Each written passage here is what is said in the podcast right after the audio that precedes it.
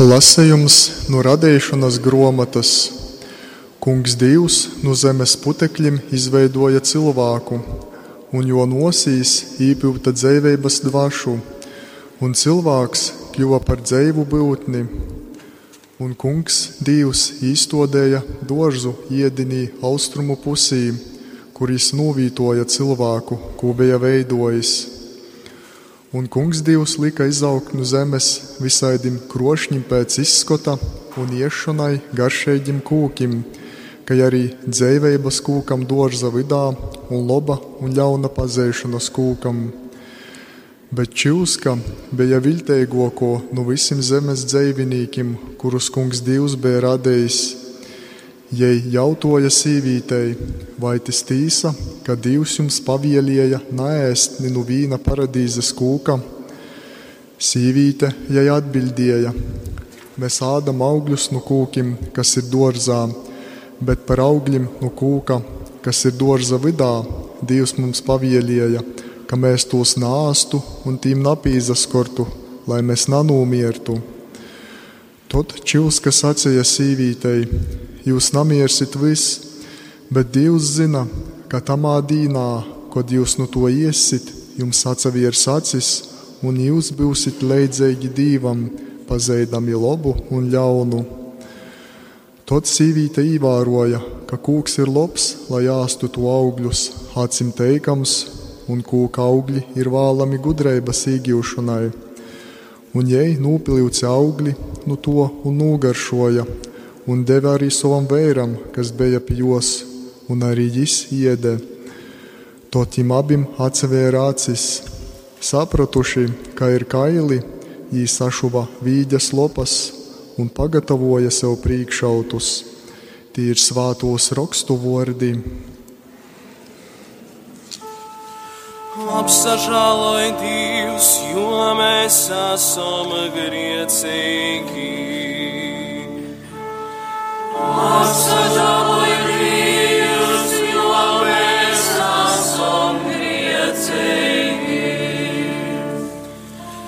Dievs apsažāloja par mani savā lielajā žēlsirdībā un savas labvēlības pilnībā izdziesmu un attaisnību. Mozgoj mani teiru un lūzīcības straipa, un grākā mani šķīstī. Sažālame Dievs, jo mēs esam griecīgi,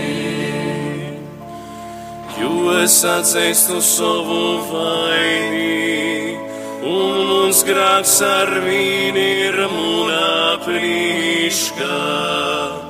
Pretī vīnas un grākojas un ļaunu darījis tava plīška. Bet tavs sprīdums ir pareizs un tavs lēmums ir taisnīgs. Tavs ir savs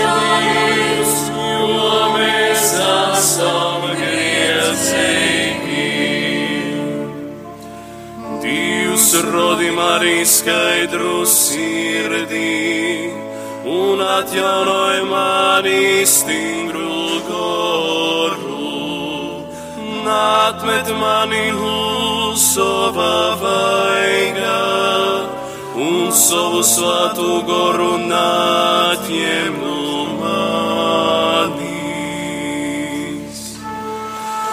Apsažāloj Dievs, jo mēs esam griecīgi. Dūd man atkal savas pēstēšanas prīcu un nostiprināj mani ar dēcības goru. Atdari kungs munas lielpas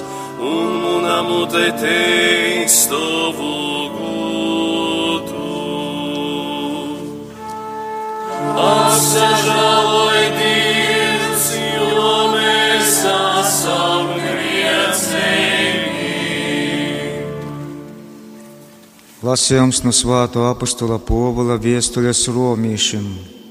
Broļi, caur vienu cilvēku šimā pasaulē īnoca grāks, un caur grāku novē, un tai novē porgoja uz visiem cilvēkiem, jo visi ir sagrākojuši.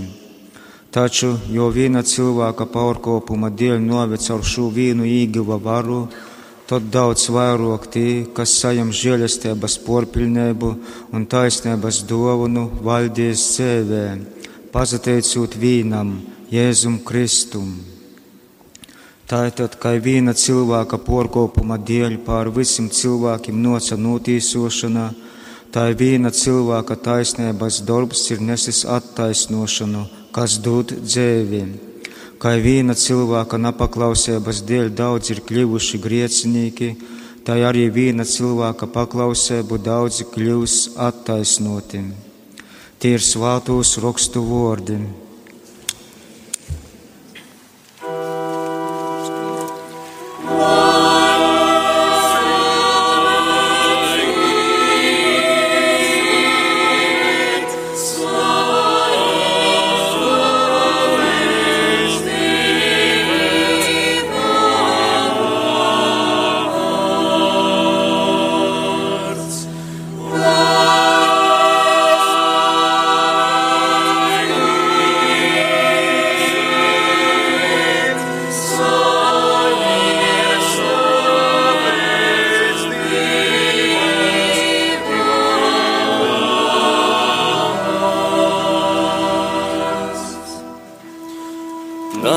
Maizes viens cilvēks dzīvoja, bet nu ikviena vārda, kas izīt no divām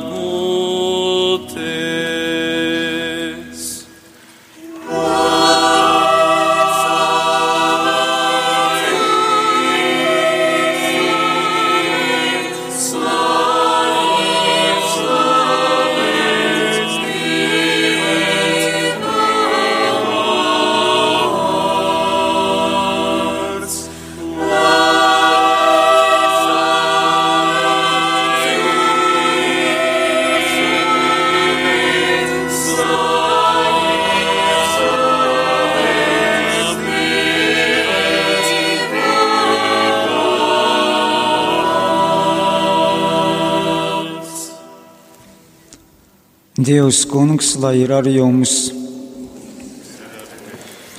Lasījums no Jēzus Kristus evangelijā, ko uzrakstījis Svātais Matejs. Timā laikā Gors Jēzu aizveda tūkstnesī, lai iztiktu valna kārdinots, un kodis 40 dienas un 40 naktis bija gavējis, izbeigos sajūta izsolkumu un kārdinotojs pīdams jam sacīja, ja tu esi dieva dēls, tad saki, lai šitie akmeņi tu par maizi. Bet es atbildot sacīja, ir rakstīts, nanu maizes vien dzīvoja cilvēks, bet nu ikviena vorda, kas iziet no dieva mutes. Tad valns jau paņēma uz svāto pilsētu, nostodies vietnēcas jumta pašā golā un jam sacīja: Ja tu esi dieva dēls, tad metīs lejup, ir taču rakstīts. Saviem engeļiem ir devis pavieli par tevi, un viņi nes tevi uz rūkām, lai nejauši tu neievainotu savu koju uz akmeņām. Jēzusam atbildējām, bet ir arī rakstīts, nakārdinoja kungu savu dīvumu un vēlreiz valns jau paēma leidza ļoti augstā kolnā un parodējam visas pasaules valstis un jūs gūdēbu un jām sacījām. Tu visos tev atdūšu, ja tu zemē mazdamīs mani pīlūksi. Tad Jēzusam atbildējām: Atsakop sātan ir taču rakstīts Tev būs pielikt kungu savu divu un jām vīnam kolpot. Pēc tam vans jau atstoja un lūk pīgoja engeļi un jām pīkolpojām. Tie ir svētos rakstu vārdim.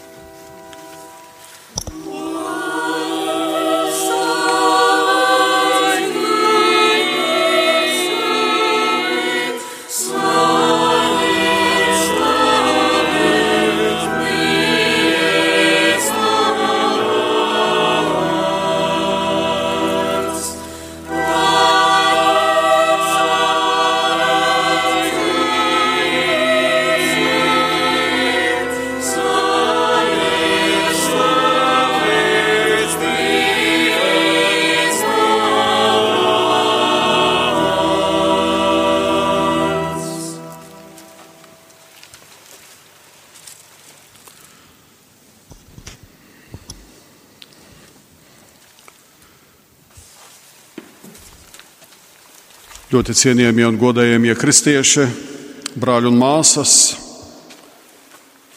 lielai daļai cilvēku ir filozofiska pieeja dzīvei. Mēs pārdomājam izdzīvošanas iespējas, mūsu rīcības loģiku, to, kā būtu, ja būtu. Cilvēks saka, ja es būtu savādāk rīkojies, tagad būtu pavisam citādi. Tomēr, ja aizdomājamies par savas dzīves mērķi, nonākam pie secinājuma, ka tā īsti nemaz nespējam to atrast. Tas attiecas uz mūsu laicīgo dzīvi. Par garīgo dzīvi bieži vien cilvēks nedomā, jo dažkārt nav ne laika, kā mēs sacīt, daudzi, ne arī vēlēšanās nākt uz baznīcu, lūgties, izsūdzēt grēkus, piedalīties svētajā misē. To visu cilvēks bieži vien saka, gan jau paspēšu, kad jau aiziešu pensijā, kad būšu vecs, kad man būs daudz gadu, tad es pievērsīšos ticības pra praksei. Bet bieži vien tā nenotiek. Cilvēks kā dzīvo, tā viņš arī dzīvi noslēdz. Bet, ja mēs jau tagad sāktu pārdomāt par garīgo dzīvi, kā izskatītos mūsu dzīve, mūsu attiecības ar Dievu, padomāsim, vai tas, kas mūsos notiek, vēl ir ticība, vai nu var būt arī jau herēzija vai pat aiziešanu no ticības. Par to liecina mūsu vārdi, mūsu darbi, kādi mēs esam. Tāds ir arī vērtējums. Tagad Eiropā par pseidovērtībām iestājas arī tādi, kas skaļi prezentē sevi kā katoļus, norādot, ka lūk, baznīcai būtu jāmainās, jāmodernizējas, un cilvēki izsaka arī citāda veida pretenzijas, jo vienkārši negrib kalpot dievam, negrib atgriezties no saviem grēkiem, acīm redzot, vēlas dzīvot grēkos. Tāpēc arī prasa, lai baznīca piekristu it kā grēkam aizmirstot, ka tāda vēlēšanās mainīt un korrigēt Jēzus mācību. Sakam vārds vēstā, ka debesis iesākas tur, kur piepildās cilvēku ilgas. Ik viens cilvēks jūt iekšējas ilgas pēc laimes un drošības, bet vienlaikus viņu piepilda bailes un nedrošība. Mēs gaidām lielas dāvanas, varbūt laimestu loterijā, laimi, ko cits citam vēlam, kādā jubilejā, dzimšanas dienā. Izsekot vēlējumus, vēlam to, ko paši gribētu arī saņemt. Palūkosimies uz savu dzīvi, uz to, kā tad aizvadām laiku to laiku, ko Dievs mums ir atvēlējis dzīvē šeit virs zemes. Ir iesācies lielais gavēnis, un tas ir šādām pārdomām ļoti labvēlīgs laika posms. Dieva vārds ved mūsu tuksnesī šodien, lai mēs meklētu atgriešanos. Evangelijas nes svarīgu informāciju Gars ir aizvedījis Jēzu tuksnesī. Tādēļ Jēzus darbības iesākumā parādās tuksnesī. Kādēļ? Jo tā ir ideāla vientulības, miera un klusuma vieta. Tuksnesis piedāvā telpu, kas veicina pārdomas par sevi un sniedz iespēju padziļināt attiecības ar debesu Tēvu. Arī mums, brāļi un māsas, ir vajadzīga šāda telpa, šāds vientulības līmenis, lai atkal no jauna tiktos ar Dievu. Labi zinām, ka ikdiena mums šādu līmeni atņem. Mums ir grūti noturēties tajā, kas ir no Dieva. Tāpēc baznīca aicina atgriezties, atgriezties pie Dieva, atgriezties pie tās dedzības, kalpot Dievam, kāda mums varbūt kādreiz bija. Ieejot garīgajā tuksnesī, protams, nav runa, lai mēs šajā laikposmā pamestu darbu, ģimeni, svarīgus pienākumus Nepavisam nav nepieciešams ieslēgties kādā klosterī vai rekolekciju namā. Tūkstneša telpu var iekopt arī savā ikdienā. Vajag tikai ļaut, lai gars, proti, svētais gars, lai mūs sekmīgi izmet ārā no visa, kas dara mūs nebrīvus un attālina no Dieva. Kā redzam, evanģēlīja ainā, tūkstnesis ir arī ļaunā gara klātbūtnes, darbošanās un kārdinājumu vieta. Ja gribam ļauties svētā gara darbībai, tad var notikt cīņa ar ļauno, kas nereti nav viegla, jo arī ļaunais gars ir zinošs. Tāpat kā mēs, visi cilvēki, ļaunais gars ir apveltīts ar prāta spējām. Taču Jēzus rāda, ka tūkstnesī var veiksmīgi turēties pretī sātana kārdinājumiem, jo ļaunais gars vēlas tikai ļaunu darīt. Un viņš priecājas tad, kad mums klājas slikti, kad mēs esam grēkā, kad mēs nevēlamies atgriezties. Pēc tūkstnesī aizvadītā laika un cīņas ar ļauno garu, Jēzus atnāk uz Galileju un ieņem apcietinātā Jāņa Kristītāja vietu. Vai mēs jūtamies kā tādi, kuri savā dzīvē turpina un piepilda to visu to vietu, kuri pirms mums ir darījuši labu, liecinājuši par savu ticību? Strādājuši, apmeklējuši mūsu baznīcās dievkalpojumus, ir pūlējušies Dieva valstības labā, vai mēs esam ieņēmuši viņu vietu, jo viņi ir aizgājuši, bet mēs vēl esam šeit. Iet runa par iepriekšējām paudzēm, kas bija ļoti ticīgas, Tas ir aicinājums reizē arī mums būt ticīgiem. Jēzus dod mums ļoti konkrētas norādes, proti, atgriezties pie Dieva un ticēt evaņģēliem. Atgriezties pie Dieva nozīmē ieņemt pazemības, ticības un vienkāršības stāju. Atgriezties nozīmē pagriezties prom no sevis un iet pretī dievam, iet pretī otram cilvēkam. Tikai tad evaņģēlijas realizēsies mūsu dzīvē. Lielais gavēnis ir laiks un pārbaude. Vai esam spējīgi dieva gara ietekmē doties tuksnesī? Un nebīties cīnīties ar ļaunā gara kārdinājumiem, atgriezties, lai dzīvotu harmonijā ar sevi, ar līdzcilvēkiem un ar Dievu. Tāds ir mūsu gavēņa laika uzdevums. Āmen!